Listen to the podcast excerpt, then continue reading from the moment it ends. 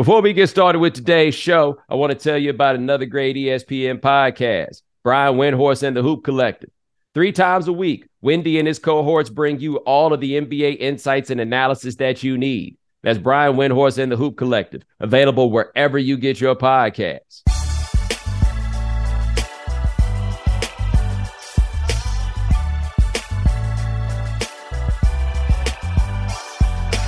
Ladies and gentlemen, welcome to The Right Time.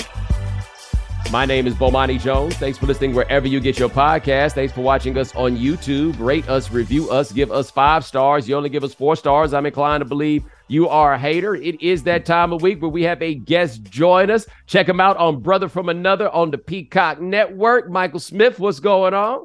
Not much, man. Good to see you. How you feeling? Man, I'm all right, but I see something there, man. You up there in the Connecticut way. Y'all still in hoodies. It's short sleeve weather right now in New York, dog. Well, honestly, that's all I really have. I still haven't transitioned out of my hoodies yet. So when I woke up this morning, I just grabbed it right fast. Like, let me throw this hoodie on right fast. I had that problem yesterday. I'm like, oh damn, now I got to go back to how exactly do I do this? I'm not exactly sure how it plays. And then my arms all white and whatnot. Like, I'm light skinned anyway, and then it's like even more light skinned because it's been all covered up all winter. So I gotta tan all that kind of stuff first, So I look a little weird without long sleeves on. Yeah, you got to go out. Oh, so you're gonna have to go out there and do some work in the yard with no shirt on to get everything evened out. Go try to hoop in my son if I don't throw my back out. Do something outside. Get some activity. Walk the dog a little bit more. Whatever I can do. We're going to talk some NBA stuff, and I'm going to ask my favorite draft expert in this world, because Michael Smith is the Mr. Draft, because this has got some interesting stuff in it. But you just mentioned hooping with your son, because your son's what now, about 13? He'll be 15. May 2nd, he'll be 15, yeah. My son. Has he beaten you in basketball yet? Oh my God, yeah, and I'm gonna be honest. I don't want to hurt his feelings. That says more about me than it does about him, quite honestly. I mean, don't get me wrong. Like, he is a 3-and-D guy. He falls in love a little too much with 3-pointers, and I try to get him to attack the basket a little bit more because he loves just camping out by that 3-point line. That's this NBA 2K Steph Curry generation. As I get on my old man soapbox and yell at clouds, but no, he's better than me because I ain't never really had it. See, I told you this, and you being like a Houston dude, you understand this, right? So I came up because you and I both share an appreciation for Hakeem Olajuwon. Right. So when I was in middle school, I never told you this before, I was about 5'10", 5'11" in middle school.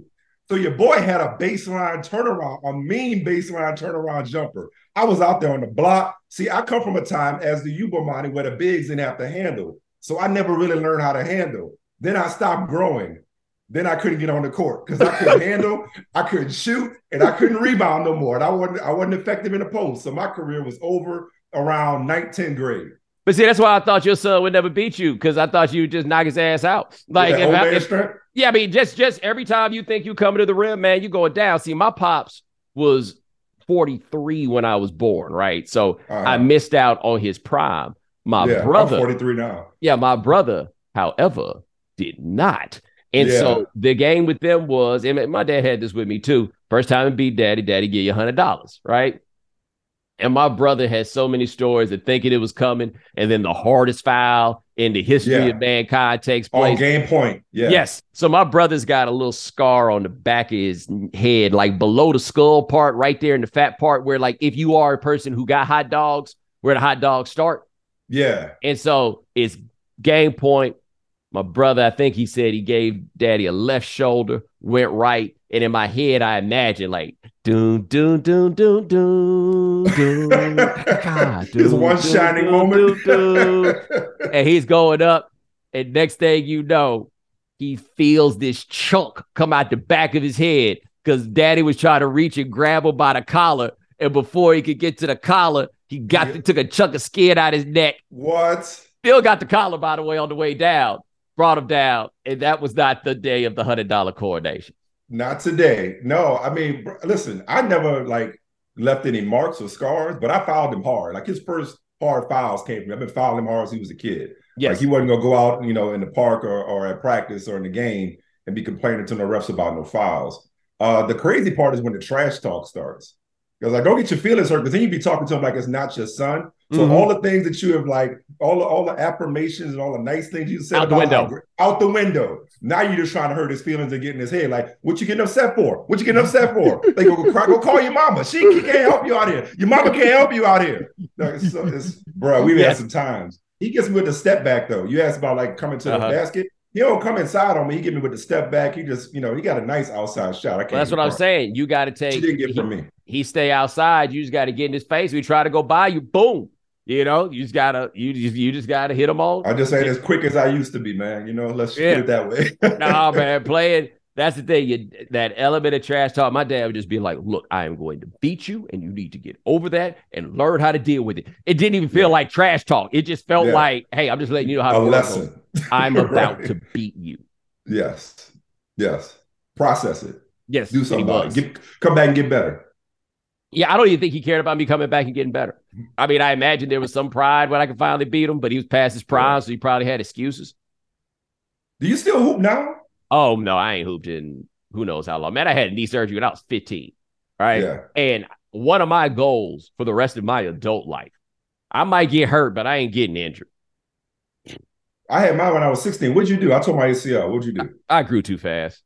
Oh, okay. I grew too fast. And then, like, my stuff is still, like, a bit messed up, right? But, like, I realized I did not enjoy basketball enough, nor was I good enough at basketball to be out here putting myself through pain. Now, when I do, like, fairly physical stuff, I can tell there's an Achilles tear waiting for me. So close. Yes. I can feel it. Dude, I don't know what it was, but one morning my back hurt getting out of bed. I'm like, yo, I'm officially old. It's like that comes up on you like that. It just sneaks up on you. So I'm with you, man. I'm super, super conservative in my athletic endeavors.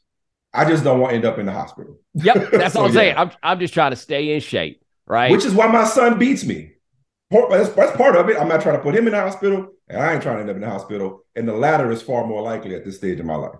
Yeah, like I like golf. I don't get on the course so much, but I hit the driving range, I do my workout, I do my yoga. I would say that I'm physically active, but I ain't really trying to engage in these fast twitch activities. Hey, look, if I get the need to play football, here's my outlets: fantasy football, or Madden. If that narcotic come calling again. Yes. All right, now we gonna get to some NBA stuff, but since I have you here and you are a draft guy, you love the draft.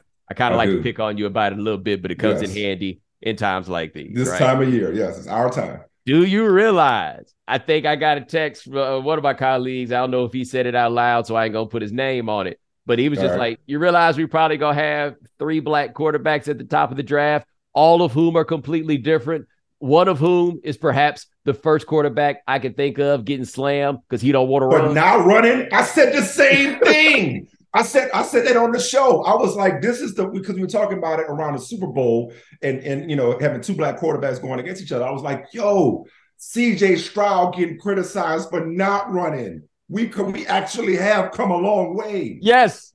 I had the same progress thought on that and just the general level of it where those 3 dudes are completely different. Right. Mm-hmm. All of them can move, including Stroud. Like, I get why people might be like, yo, you might want to run a little bit more, but it's kind of the, why don't you do it? Damn it. That's a little different, in the way that things go. But you got Bryce Young, who is the little homie, like the Drew Brees comp comes out there, but I don't know if he got that.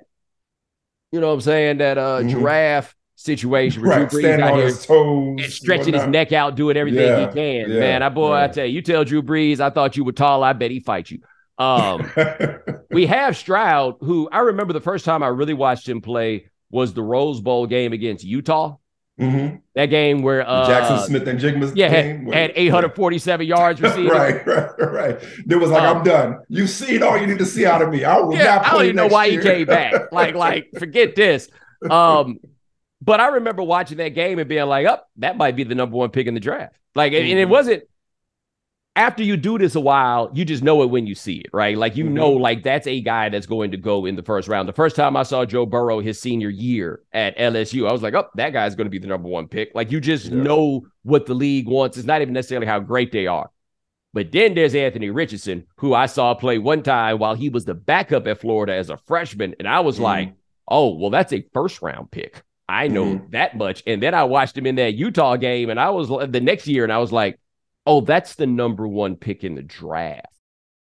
Spring is the best time to add new challenges to your training, just in time for summer and warmer days. I've been in the gym a little bit trying to get my fitness in check so I can break these skinny allegations I keep getting. And spring is the best time of the year to take a new look at your fitness routine, dial it up a notch, and continue powering on. Peloton has everything you need to get you where you're going. Whether you prefer to run outdoors, row, or ride at home, or strength train at the gym, Peloton has something for you. Peloton's varying class lengths were designed with your training plan in mind. Personalize your workout. Whether you'd like to add a 10-minute core session at the end of your strength class or take a 60-minute power zone ride to increase your endurance. Peloton classes are designed to help focus on your needs and goals while challenging yourself at every level. Now you can catch up on your favorite NBA games with NBA League Pass while you push yourself to new levels of fitness. Watch your favorite games and win your workouts with NBA League Pass on Peloton and visit onepeloton.com. Peloton all-access membership and NBA League Pass subscription required.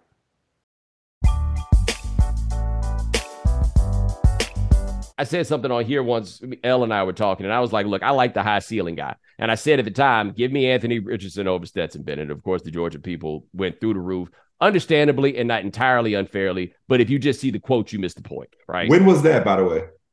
Middle of like early last year. Yeah. Because like in hindsight, that feels like, wait, people had a problem with you saying that? Yes, yes. But at the time, you know, it was, well, I mean, I also thought they should have started JT Daniels over Stetson because you go with the high ceiling guy. And I think they would have won a national championship with JT Bennett. I think they'd have won a national championship with me. That's no shade to Stetson Bennett, who became a very, very good player. But amazing how confident you can get when you know one of these big motherfuckers is going to be open. Don't you worry. Right? Like we'll work that part out. But Richardson might be the most physically talented quarterback I've ever seen. Yeah. Cam Newton included. Yeah. No, I mean, I thought as of last year, and going back to Stroud for a second, Fields didn't run like that at Ohio State. Fields last year, I'm like, my apologies to Michael Vick, who's the most sudden and maybe the quickest quarterback we've ever seen. My apologies to Lamar Jackson, who, you know, is the most dynamic running quarterback we've seen. And then obviously you and I go back to the days of Randall Cunningham and so on and so forth. And of course, Cam Newton, as you mentioned. But Justin Fields right now is the best running quarterback I've ever seen. When you combine speed, power, and elusiveness, I've never seen anybody like Justin Fields hurting people the way that he does when he runs. Like, who am I missing? I'm not giving Cam his prop. Cam wasn't as fast. Cam was not as fast as Justin. No, he was not. But I can't think of anyone I'd want to tackle less. Yeah, and well, I'll tell you what. Oh, well, that's true. And here's the thing about Cam, and I'm gonna get back to Richardson in a second. Sorry. Here's the thing about Cam, and tell me if this is revisionist history on my part, because Cam. Remember his first game against the Cardinals? What did he throw for, like 380 yards or something crazy? Yeah, I think it was 400. Was it 400? He came out slinging his first game. Cam, except for around the goal line, was a reluctant runner. Cam was not somebody that was just like taking off and running. Cam was like a passer more than he was a runner. But when he ran, he was as good as anybody that did it. But I say all that to say Richardson has a chance to be the best dual threat quarterback we've seen. Because of, I mean, that amount of size, that amount of speed, that package, you just don't see that.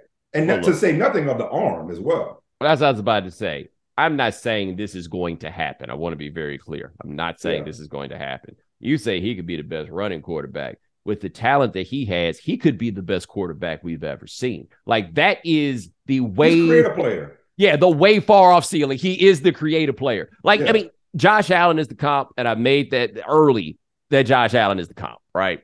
And Josh Allen is the guy that tricks you into thinking that you can fix the stuff that Richardson needs to fix. Yeah. Now, maybe accuracy typically don't get fixed. It typically doesn't get fixed. Yeah. And then Josh Allen did it.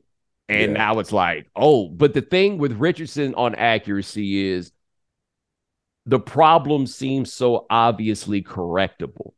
And the thing that you're not going to need to fix, which is the hardest thing to fix, is he keep them eyes down the field when all them folks like pocket movement, processing, all of that stuff. that you're not going to need to fix. What I think is going to ultimately do him in is ain't none of these teams going to have the patience to be like, son, we're not even giving you a jersey this year. Sit over there. Watch what's going on. I'm not sure. I've seen no evidence to indicate that playing as a rookie makes you better down the road in your career. Just let them post up. Let them watch. Just do drills all the time. Do that. Do the little study stuff. Some of them are just able to do it. It's almost like they weren't good because they played as a rookie. They're good in spite of the fact they played as a rookie. Like whether it's Peyton, whether it's Matt Ryan, whether it's Joe Burrow, you know, some of them could do it. The Colts, though, could sit him. They could play Gardner Minshew this year. Yeah. You know, I think the Colts would be a team that could sit him, that could afford to do it. I think the Colts could get away with doing it. I think Carolina's going to take Stroud, so I think it's probably going to wind up being a move. Really? You're not buying the young smoke that's been dominating lately? It is very difficult for me to believe that an NFL team is going to take a 6-foot flat quarterback number one again. Maybe. I mean, maybe this, 6 feet. this is what I say on that. And I'm not saying they're the same player, but most of the good things that there were to say about Baker Mayfield that you thought could overcome the hype stuff is all the same stuff that you ultimately say about Bryce Young. You say Bryce Young is Drew Brees if you're optimistic. You could say Bryce Young is Baker Mayfield if you didn't want to be remembering that Baker Mayfield was an incredibly accurate, great, dynamic college football player. One of the greatest college football players of all time. If Young is closer to that, then I don't know. But I just don't. I have a hard time thinking that size matters in this league and taking that guy when there are reasonable options that are much bigger. I still can't believe they're going to do it. The criticism for Baker as a pro, especially toward the end in Cleveland, was that, and help me out here, was that he wasn't seeing the field. Right? So is he not seeing the field because he literally couldn't see it? Right. He didn't process things because the Bryce Young part, and this goes back to just like the progress that we've made, to my all being different. Like I've had people in the league tell me that Bryce Young could be an offensive coordinator tomorrow. Like his ability to process information, his decision-making, all the things that make that separate the physical freaks from the guys that make it and the guys that don't, he's got it. He's got it all. All the intangibles, all the processing, all the intellect, all the intelligence, the ability to read defenses, to make quick decisions. He's crafty. He's savvy. It's like he just don't have a few inches on him. I mean, I wouldn't mind it, especially in a place like Carolina where they got a really good offensive line. And they went and invested in the running back. And they can get a little bit more receiver help. I love what Carolina's done as a side note, just in terms of being this quarterback incubator. Like they struggled to replace Cam Newton all these years. And David Tepper was like, okay, we're getting, you know, a coach with a QB background. We're getting a staff with a QB background. Hell, we're bringing in Jim Caldwell as a consultant around this mug. And we're going to make whatever quarterback we pick, we're going to set him up for success. I think Bryce Young could be really, really, really good. I'm with you, though, that I would say Stroud, just given not only his physical makeup, but what the dude has put on tape. He's an exceptional quarterback. He's the safer one. And Richardson is if you want to swing for the fences, because Richardson, I got a chance to talk to him at the combine, and I was very impressed with him as a person, right? Yeah. Yes, he is extremely mature and grounded. You know, he studied to be a firefighter when he was in high school. Oh, wow. Yeah, he was going to be a firefighter. Like he went to a special school, I forget the name of it, in Florida, that trained him to be a firefighter. So he's a quarterback who's literally adept at putting out fires. And so, like, he's got a great way about him. And the thing that people don't talk enough about is say, oh, well, he hasn't played enough. Richardson got better as the year went on at Florida. And some of the mistakes he was making early in the season, he was not making later in the season. And he's got the work ethic. The thing you worry about with a lot of these young guys and inexperienced guys is, are they going to work to get better? Josh Allen worked at getting better. Yes. Anthony Richardson strikes me as the kind of guy that will work to get better. I would not have any fear of his 50%, whatever it was, completion percentage, or his flawed mechanics. I'll tell you another quick story. You've heard of Bill Nunn, the longtime Steelers scout. Yeah. One of the things he used to always say. Hold on, right fast. For people who are unfamiliar with Bill Nunn, Bill Nunn was the HBCU man, right? Correct. Yeah. He, so he worked in the Pittsburgh Courier. He had the Black College All-American team that he put out every year. And he literally transformed the Steelers and the league by scouting HBCUs and drafting people like John Stallworth, for example. Yes. Elsie Greenwood. So he basically helped build the Steelers dynasty, and it's the first Black contributor to be inducted into the Pro Football Hall of Fame. This was year before last.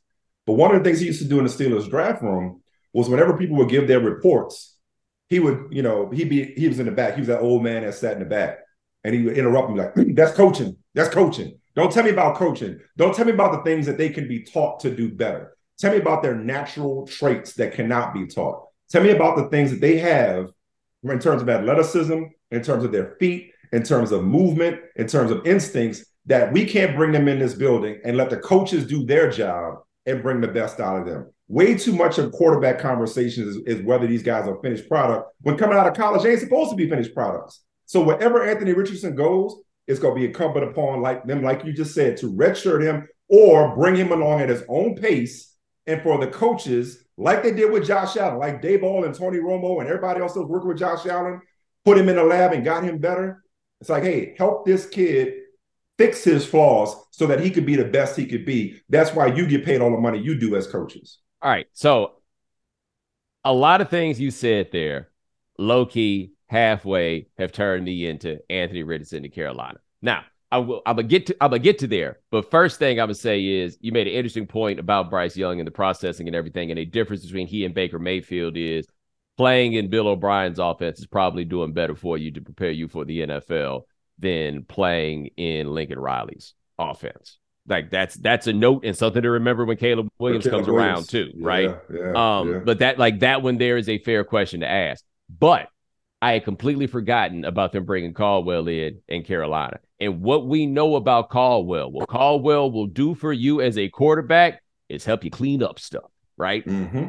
Example one, Peyton Manning. And you, for those of you who are new to this Peyton Manning thing, go look at when Caldwell started working with him, which I want to say was like 2002 or somewhere in there. Like he comes, you know, he's a dungy guy in there. Mm-hmm, mm-hmm. Manning had a couple of struggle-licious years there. The 2001 season was absolutely terrible. And that's the one where Jim Mora was so mad at Peyton Manning that it led to the playoff speech, which ultimately led to him getting fired.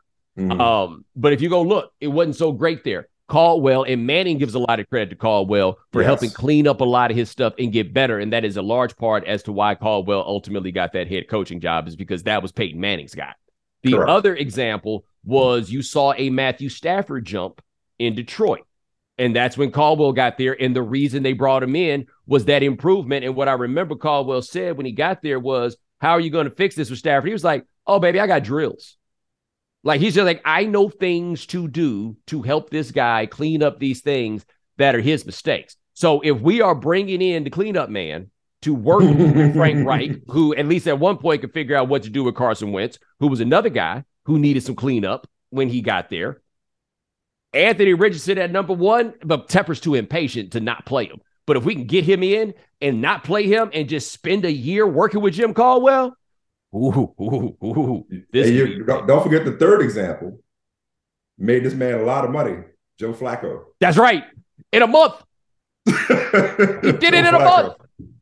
And bro, what Jim was so Caldwell's resume is impeccable. And what quarterback whisperer, that's the guy. Yo, what was so wild about that month is I did not think Caldwell did a good job as play caller, offensive coordinator, because it always seemed like they were in 3rd and 8. And every time they were in 3rd and 8, Joe Flacco would somehow figure out a way to get that ball down the field and make it happen.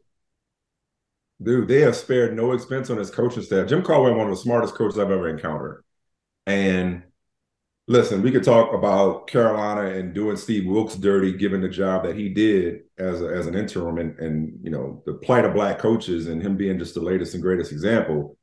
But if you compartmentalize that for a moment and just look at the staff that they assembled with Reich and Caldwell and Sean Jefferson and Thomas Brown and even Josh McCown, it's like they got some dudes that know what it looks like. Oh, I didn't know they hired Josh. He's the quarterback coach.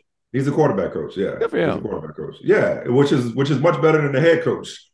He was supposed to be in Houston for the longest time, right? Remember that? Yeah. He is ultimately going to be a head coach. He will be, but he needs to take that progression. He couldn't jump from high school to head coach the way they were talking about in Houston. I like Josh a lot, known as he was with the Raiders, so he's going to be good for whatever quarterback they draft. So you thinking Richardson now? You like Richardson going there because of that infrastructure? If you've got the infrastructure to improve him, then, yeah, go ahead and do it. The ceiling, I just think, is so much higher than you're going to get. That's one way to replace Cam. I mean, that's really what it will wind up being. Let me tell you also when I realized that Anthony Richardson was a little bit more of a grown-up than you would expect at that age. Do you remember him changing his jersey number? Oh, because of AR-15, because he was going to call AR-15. But for somebody at his age, and I don't know if it was his own idea, if somebody put the bug in his ear, but to put out a statement and be like, hey, man, nickname would be cool. I get it, but nah, this don't look right. So I'm going to change my number 7, and we're going to remove me from any association with the AR-15. I'm like, yo, that's really wise. Like, I hate that you got to do it, but that is really wise. Yeah, no, he's got a great way about him, a great his teammates like him. I'm pretty sure he was voted captain. Another thing too, and I'll throw in Will Levis in this as well, man. It's like, and this is part of the reason why I love the draft, is it's all guessing. But you gotta be in your convictions, you have to factor, if you're convicted about somebody, you have to factor in, wait a second, like, what were they dealing with? What were their circumstances? Because, like, Will Levis, his junior year versus his senior year, it's two different players, partly because he was in two different sets of circumstances. His offensive coordinator went back to the NFL. His offensive line was gone. You know, Wandale Robinson gets drafted by the Giants, so on and so forth. I mean, you know, what do you expect? Whereas, was that a situation ripe for Anthony Richardson to flourish in Florida? Would that be fair?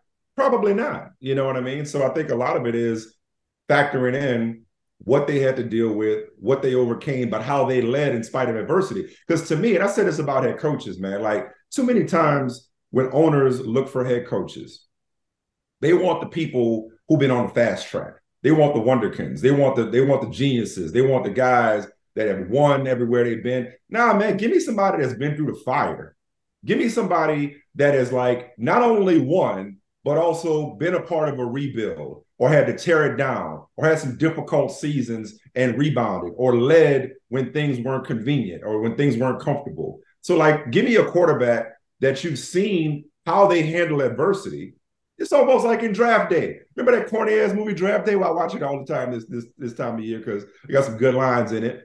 And rest in peace, what was Vontae Mack?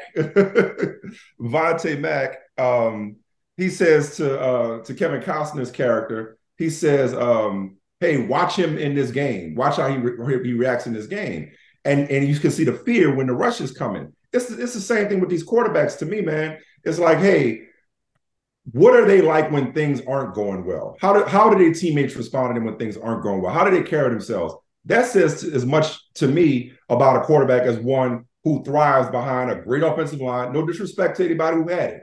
Now, I'm not trying to take a knock at Stroud or anybody like that, but who thrives behind a great offensive line, who thrives with great wide receivers when everything is going well. So, you know, that Chadwick Boseman character, Vontae Mack, the one that ended up going number 1 overall, he was like, yo, look at this quarterback when the heat is on, how he responds. So to me, when it comes to Will Levis or even when it comes to Anthony Richardson, when stuff was going poorly, I like what I saw from both of those guys. I'm going to say this about Will Levis, though.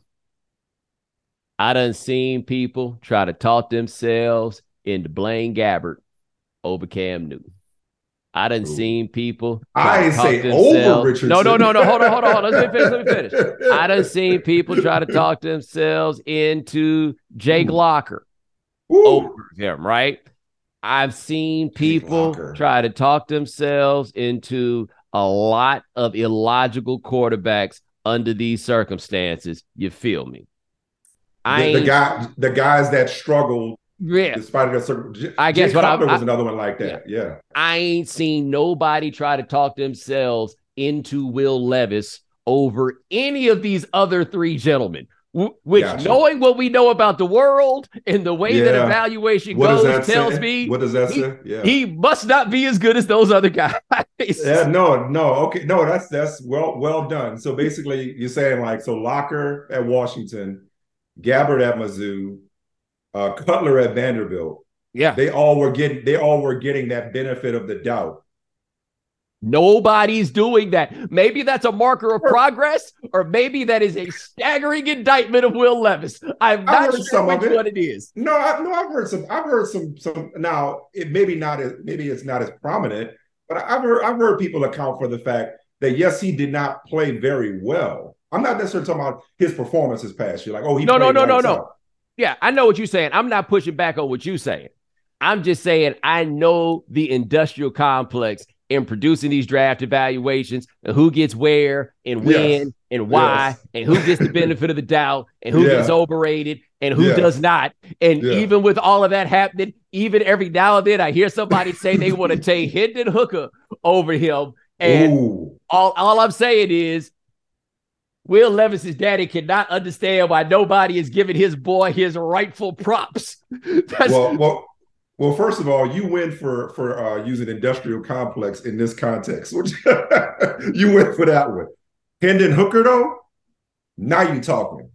Oh, you now there? You talking. I'm all on Hendon Hooker. Oh, I love me some Hendon Hooker, boy.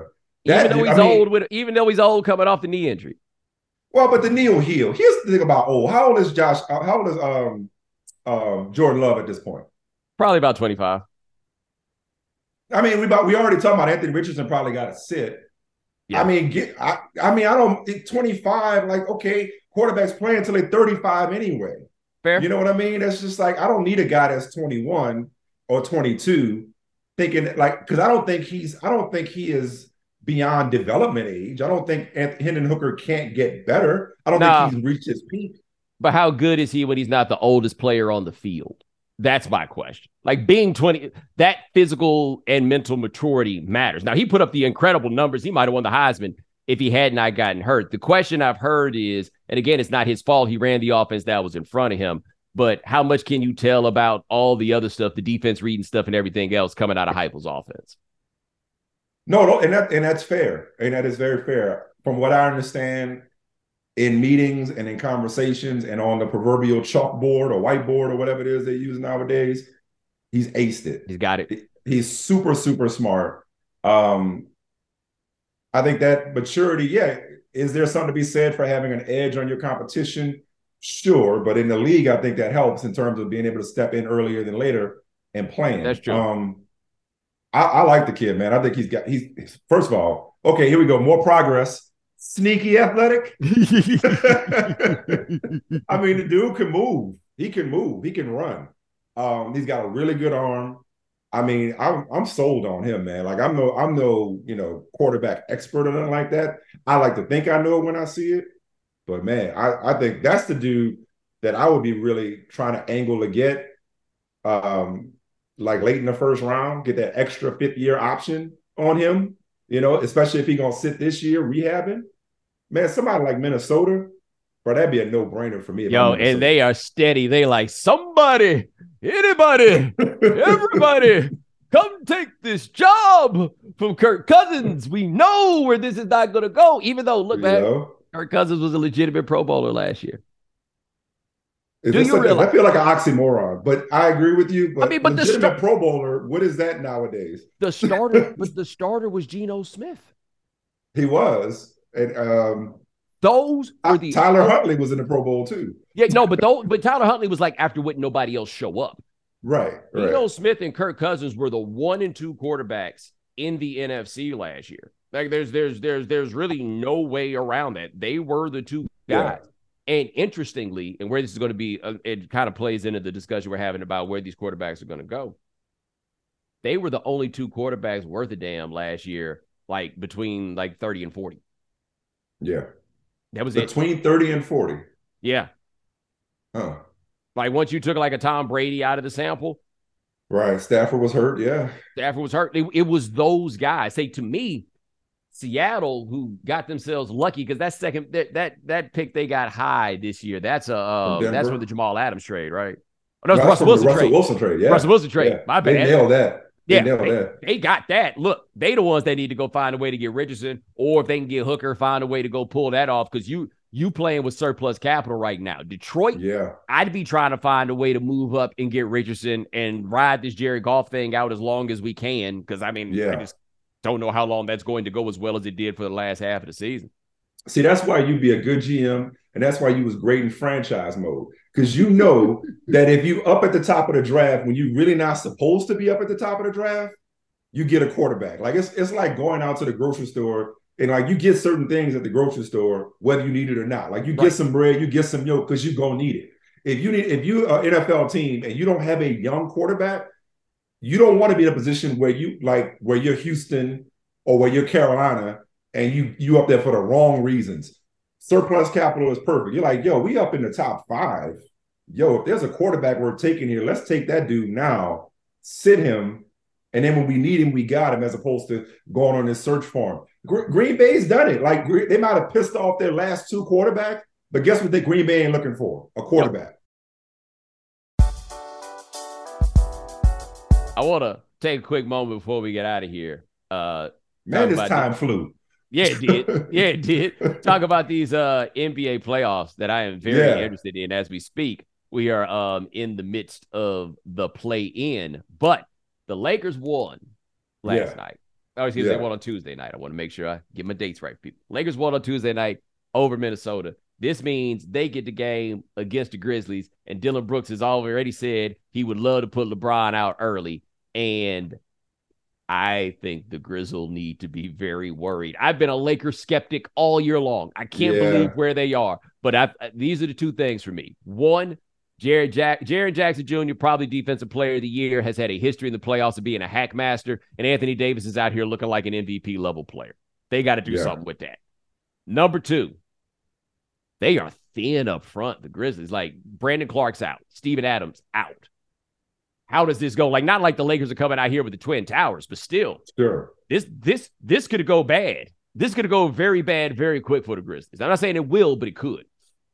Yeah, no, the Grizzlies, if they're not careful, could be that team that was like sound and fury signifying nothing. Like, they could end up being like all talk and like got nothing to show for it. You know, like supposed to be next, but never really take that next step.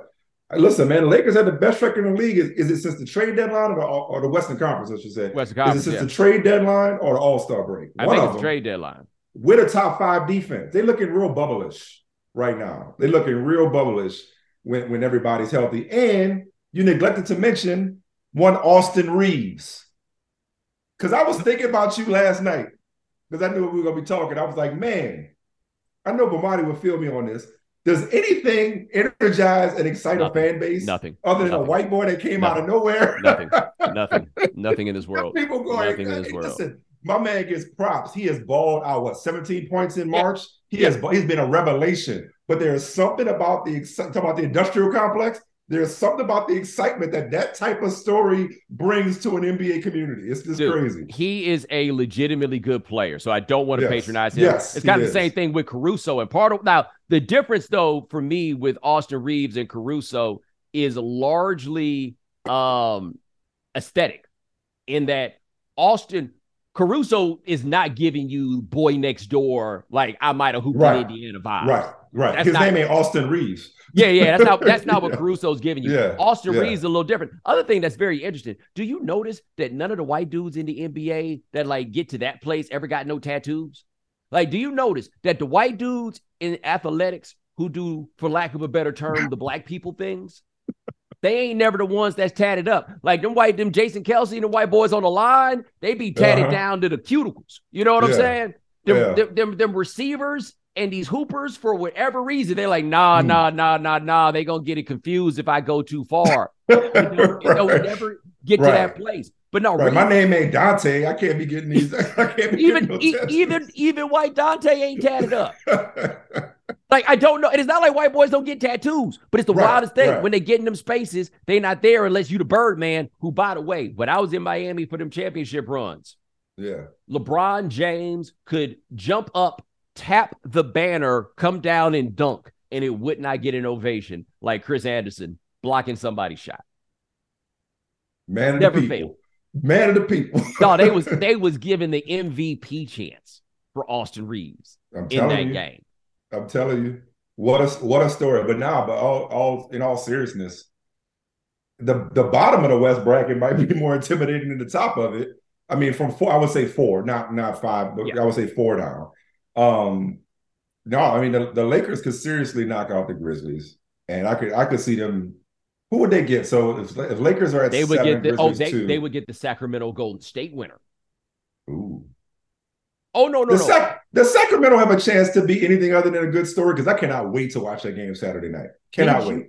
Did you see this? That apparently Sacramento has not played a game on ABC since the first night that ESPN had the NBA package, which is the year 2002. LeBron, wait, okay, no.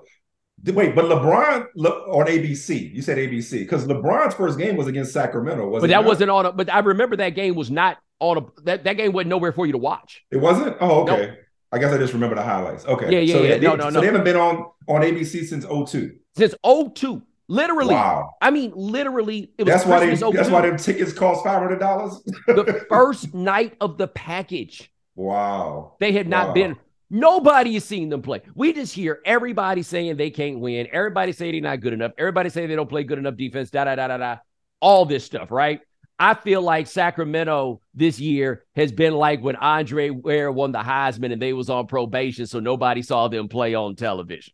It's a good poll right there. I was watching Andre Ware. No, I was watching First Take, and Stephen A was talking about it. He was like, De'Aaron Fox, Sabonis. He said, I forget who he's, I think he may have been talking about Perk. He says, and our man Kendrick Perkins reminded me that Harrison Barnes is on the team. Like, people don't even remember who plays for Sacramento. I have no idea if they can or cannot beat the Warriors. But if they cannot, there is a chance that we could get Lakers-Warriors. And if we don't get Lakers-Warriors under that scenario where the Warriors win, we get Grizzlies-Warriors, which is just as good, if not better. We got a good chance at Denver versus either the Clippers or the Suns, which is as fascinating first round series as any that I have seen. Like the West, they gonna have us sleepy because them games is gonna be something all the way through in that conference. You ain't never lying. That's why I woke up this morning just throwing a sweatshirt or a hoodie. Because your boy slept in after last night. I gave that game all I could. I was like, Minnesota got up big. I was like, they're going to blow it because I watched them in last year's playoffs. You know what I'm saying? They're going to find a way to mess this up. And then I went to sleep and woke up and saw that it in fact happened. And, of course, it happened the way that I thought it would happen, which is Carl Towns looked like a monster in the first half. And then apparently after I went to sleep, he went right back to being Carl Towns. What happens if Minnesota, when Rudy Gobert gets back, what happens if they lose to OKC or New Orleans? Dude, I was wondering the same thing. Like they're playing with their season on the line, and this dude they just traded 4 first-round picks, and as my man Dan pointed out that I forgot when we talked about this last time, and Walker Kessler, who I'm not sure Minnesota that Utah would trade straight up for Rudy Gobert, even if the salaries matched. At this point, he's coming back. The dudes on the team clearly don't like him. I don't know how I feel about the idea that somebody called Rudy Gobert a b****. He punched him for it. And the dude that called him a b**** ain't have to say nothing. You know how mad I would be if I got punished for stealing off on somebody for calling me a b****, and that dude get to act like he was right? That is the most staggering indictment of all of this. Because when Kevin Durant did not punch Draymond for calling him a b****, we all acknowledge Draymond was wrong for that. And he was, and he got not just criticized, but even internally, they let him know, can't have that. Right. In this case, it felt like Kyle Anderson basically said the quiet part out loud within Minnesota. No, and everybody seems to be like, well, what if he is? No. Like I get you. The dogs holler. There may be something to that. But we don't No, you don't. Like, did you see where also I thought it was interesting where Draymond made the point? He was like, yo, I actually got some respect for Rudy because he stood up for himself. And I'm like, wow, okay, me and Draymond seem to be the only two people on this island. Like, all right, at least you did something about it. Well, I would here's what I would say. I would say can't go call him a bitch and not expecting to get a reaction out of it. You can't get called a bitch and just take it without perpetuating and confirming that you are in fact a bitch, which is why that word will always get you fired off. Yep. Okay, so it's like this was the only way this is going to happen. If I Monday morning quarterback this thing, if you go punch him, because you getting suspended for that wasn't worth it. That juice wasn't worth the squeeze. Punching him in the upper shoulder or whatever pushed him real hard with, it's like that wasn't even worth it. That didn't even you didn't even connect. It wasn't. I mean, it clearly wasn't what he was trying to do. He just he had to go with the go gadget, given what the circumstance was. That just look like somebody that don't know how to punch or just not used to punching, which is fine. I'm not saying he should. He's a basketball player, not a boxer. Yeah, that was just a weak punch, and you gonna get suspended for real for something for real. But having said all that, Rudy Gobert, their degrees of wrong. Should Kyle Anderson have said that, and more so, should he have said that and not expected a reaction? No, but you can't go punching a teammate on the sideline in the middle of a game. No, you're right. Like you just can't do it. No matter what they call you can't do it. No, you're right. You are 100% correct about that. Because Kevin Garnett has said worse to teammates and opponents, for example, that have not punched him. Yeah, but here's the thing, okay? I saw JJ talk about this on his pod because he said it made him angry to see the thing with Rudy. And his thing was like, I've heard that said about guys on the team so many times and nobody did anything, But come on, man. We watched the lip reading part of it. Yeah. That wasn't one of those that happened every day, right? Yeah. That wasn't and by the way, their degrees of it. Kyle Anderson telling Rudy, go block some shots. And Rudy being like, go get some rebounds. And your response being, you a what? It was also too, because there was a story and people have cited this. Kyle Anderson, I would have Rudy Gobert say Kyle Anderson's kind of aggressive, but I try not to take it personally, something like that.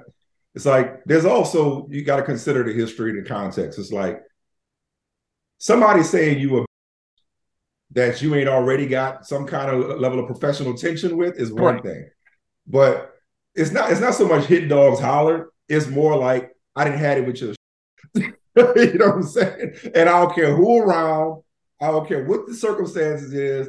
That you didn't call me because it probably wasn't Kyle Anderson's first time calling him. I don't know. Nah. I think, or if not, maybe he didn't use the word, but he's intimated as much. I don't think that happened in a vacuum. Is what I'm getting at. I think that was the culmination of a season's worth of frustration. I agree. I agree with the culmination part. I agree with that. In the end, but I still say the biggest problem Minnesota has, top to bottom. And I know that people are just going to think I'm picking on this dude, but whatever. The fact that they even thought they needed to trade 4 first-round picks to get Rudy Gobert in the first place is a staggering indictment of Karl Towns. Mm-hmm. And the second half of that game, from what you guys have told me, was, again, a staggering indictment of Karl Towns. Yes, Anthony Edwards shot 3 for 17. All of that, right? Get that. But Karl Towns in year 7 going into year 8, should not need you to go call in backup. No, if you have a center, why are you trading for a center? Because they don't have a center. They got they have a glorified power forward. Yeah. Yeah. I mean, he's Ralph Sampson. Like, that's the game that he wants to play is kind of an evolved version of Ralph Sampson. Now, of course, Big Vic gonna come out here, and Big Vic is everything we thought Ralph Sampson possibly could have been times 1,000. That's a whole if Ralph Sampson had handles. If Ralph Sampson could shoot a 3 and follow his own miss and dunk it, where they do that at? Yeah. He landed the part of that play that is so impressive is not just that he did a step back 3 and then got his own tip dunk. It's not just that when he got the tip dunk, he barely jumped. Yeah. It's that the guy the reason he didn't get boxed out is because the dude guarding him had to get out of the way to stop from getting in the landing area.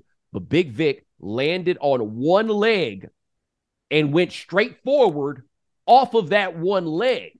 You know what I mean? Like, it wasn't like he took the shot, both feet hit, and then he had to, scramble and get his feet right. No, he landed on one leg and went straight forward, and it was like, I'll watch. Not that there's any question about him going number one, but like going back to the NFL draft, remember Jadeveon Clowney on was it Mike Hart? And was that the Citrus Bowl? I forget the dude's name. It wasn't Mike Hart, but I know you're talking about. Vince from Michigan, yeah.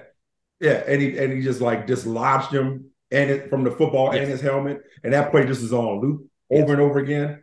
It's like, hey, Jadeveon Clowney, throwing the film. Nope, just this one play. Like, Wembanyama.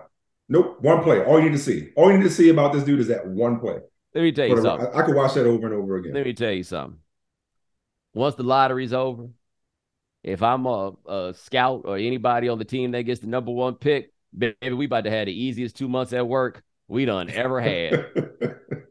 I ain't watching no videos. Yeah, right. Like all these times, you know, you always see they do all these like perfunctory things just to go. Like when some guys have the pro day, you just go to show up, you know, see what it is or whatever. Yeah. But like when John Elway was coming out, right? We don't need to go. We don't need to go to no team. We can save y'all a bunch of time, man. Like, why are you even having? You ain't got to come in the office. Yeah. Like, there's so many dudes. I'm like, why are you even at the combine? Yeah. Like, you just want to go to Indianapolis? You ain't never been there before? Okay, I guess. Dude, this is my favorite time of year. These two drafts. I appreciate you, man. You just started my day off right. talking NFL draft with my boy. You know I live for this. I did that for you. I live for it. I knew you'd be so excited, and we could do it without getting super dirty in the weeds. On another day, we could talk about. I'll just ask you this right quick: are you a don't take a running back in the first round guy? For the most part. Which sounds Bijan Robinson. But it sounds like you feel the same way I do about Bijan. Yeah, I mean, that's certain dude. I mean, I don't care about Saquon Barkley's career has, you know, obviously he's had some injuries. I don't care about Ezekiel Elliott not making it through the second contract. He was great for several years. I mean, if you got a dude that's just like generationally special, because like, okay, if we were doing a draft over from last year, you mean to tell me somebody ain't taking Breece Hall in the first round? Right. I mean, Todd Gurley's my example. Has Sean McVay looked like a genius since Todd Gurley got hurt? I mean, he looked pretty good last year. No, year before last. He looked pretty good. I said, has he looked like a genius? An offensive genius? Yeah, that's fair. If you go run 11 personnel all the time in the way that they do, having a Todd Gurley changed everything. Go look at all the touchdown numbers he put up and everything else, right? Like, look at Kyle Shanahan looking like a genius, extra mo again after they went and got Christian McCaffrey. Yeah. And that's the thing. It's like guys like that just take you to another level. But if you're just trying to be functional, then to answer your original question, I would like it would have to be. He'd have to be super, super exceptional. Well, like, I get not doing it like in the top five or whatever. I think the argument is silly when you get late in the first round where the money isn't that big and you're basically paying what you would pay a decent veteran that you would pick up off the scrap heap and think that you can figure it out way. But if you got a dude that you can split out wide, like the point I made on here was you telling me if Marshall Faulk is in this draft, you're not taking him in the first round? LaDainian Tomlinson? Come on, man. I mean, there's a lot of dudes that didn't go in the first round and it's been great return on that investment. And so I'm a best player person in the first round. If that best player happens to be a running back, I'm taking. I'm not gonna say, oh, he's better, but he's a running back, and we can get somebody in the fourth. Like, no, what's your grade on him? You know. Yeah. But I also feel like this too. Running back, the easiest position to figure out if it's a beast. Mm-hmm. That's the one. Like we don't get those wrong very much. Like nobody was like, wow, I can't believe Adrian Peterson's out here looking like an all pro. Right. The funny part was when my man went, I was talking about him in another context the other day. I forgot what it was. You remember when Adrian Peterson, they drafted him seventh in his rookie year, he was splitting time with Chester Taylor. he was returning kicks and splitting time with Justin Taylor, one of the greatest running backs of Adrian all time. Peterson was splitting time his freshman year at Oklahoma. See, when he should have been in the NFL. Speaking of splitting time, I know we don't have a whole lot of time left. We could talk about this another day. The backup at Texas, Roshan Johnson. Yeah, he's good. You want to talk about like waiting to take a running back? I would gladly take him in the second. If I got him in the third round, that's stealing money. Second round, but that dude is a monster. Just so happened to be behind Bijan Robinson. I also would just like to take this brief moment to point out that with these guys that we have discussed and a five-star recruit at quarterback and some other players that we won't name right now, Texas checked in at a robust 8-5. I'm sorry, man. No, I don't root for them no more. So I'm just letting everybody know, like, this is way to go, Sark. See you, big dog. Way to good luck, Arch. I really don't know what your man Arch was thinking. Yeah. Arch might not start for 2 years. I mean, like, I don't understand. I'm glad I don't do that no more. That's all I'm saying. Glad you didn't got off that narcotic. That is right. That is Michael Smith. Check him out on Brother From Another on the Peacock Network. My man, I appreciate you. Always a pleasure, Bo. Thank you, sir. And ladies and gentlemen, thanks so much for joining us here on The Right Time. Thanks for watching us on YouTube. We do this 3 days a week. Adi Khan, Parker Owens, Dan Stancic, handling everything behind the scenes. Thank you, gentlemen. Remember, follow The Right Time. Rate us, review us, give us 5 stars. You only give us 4 stars, I'm inclined to believe you are a hater. And we'll talk to you guys in a couple of days. Take it easy. Thanks for checking out The Right Time with Bomani Jones Podcast. You can listen or follow on the ESPN app or wherever you listen to podcasts. The Right Time with Bomani Jones.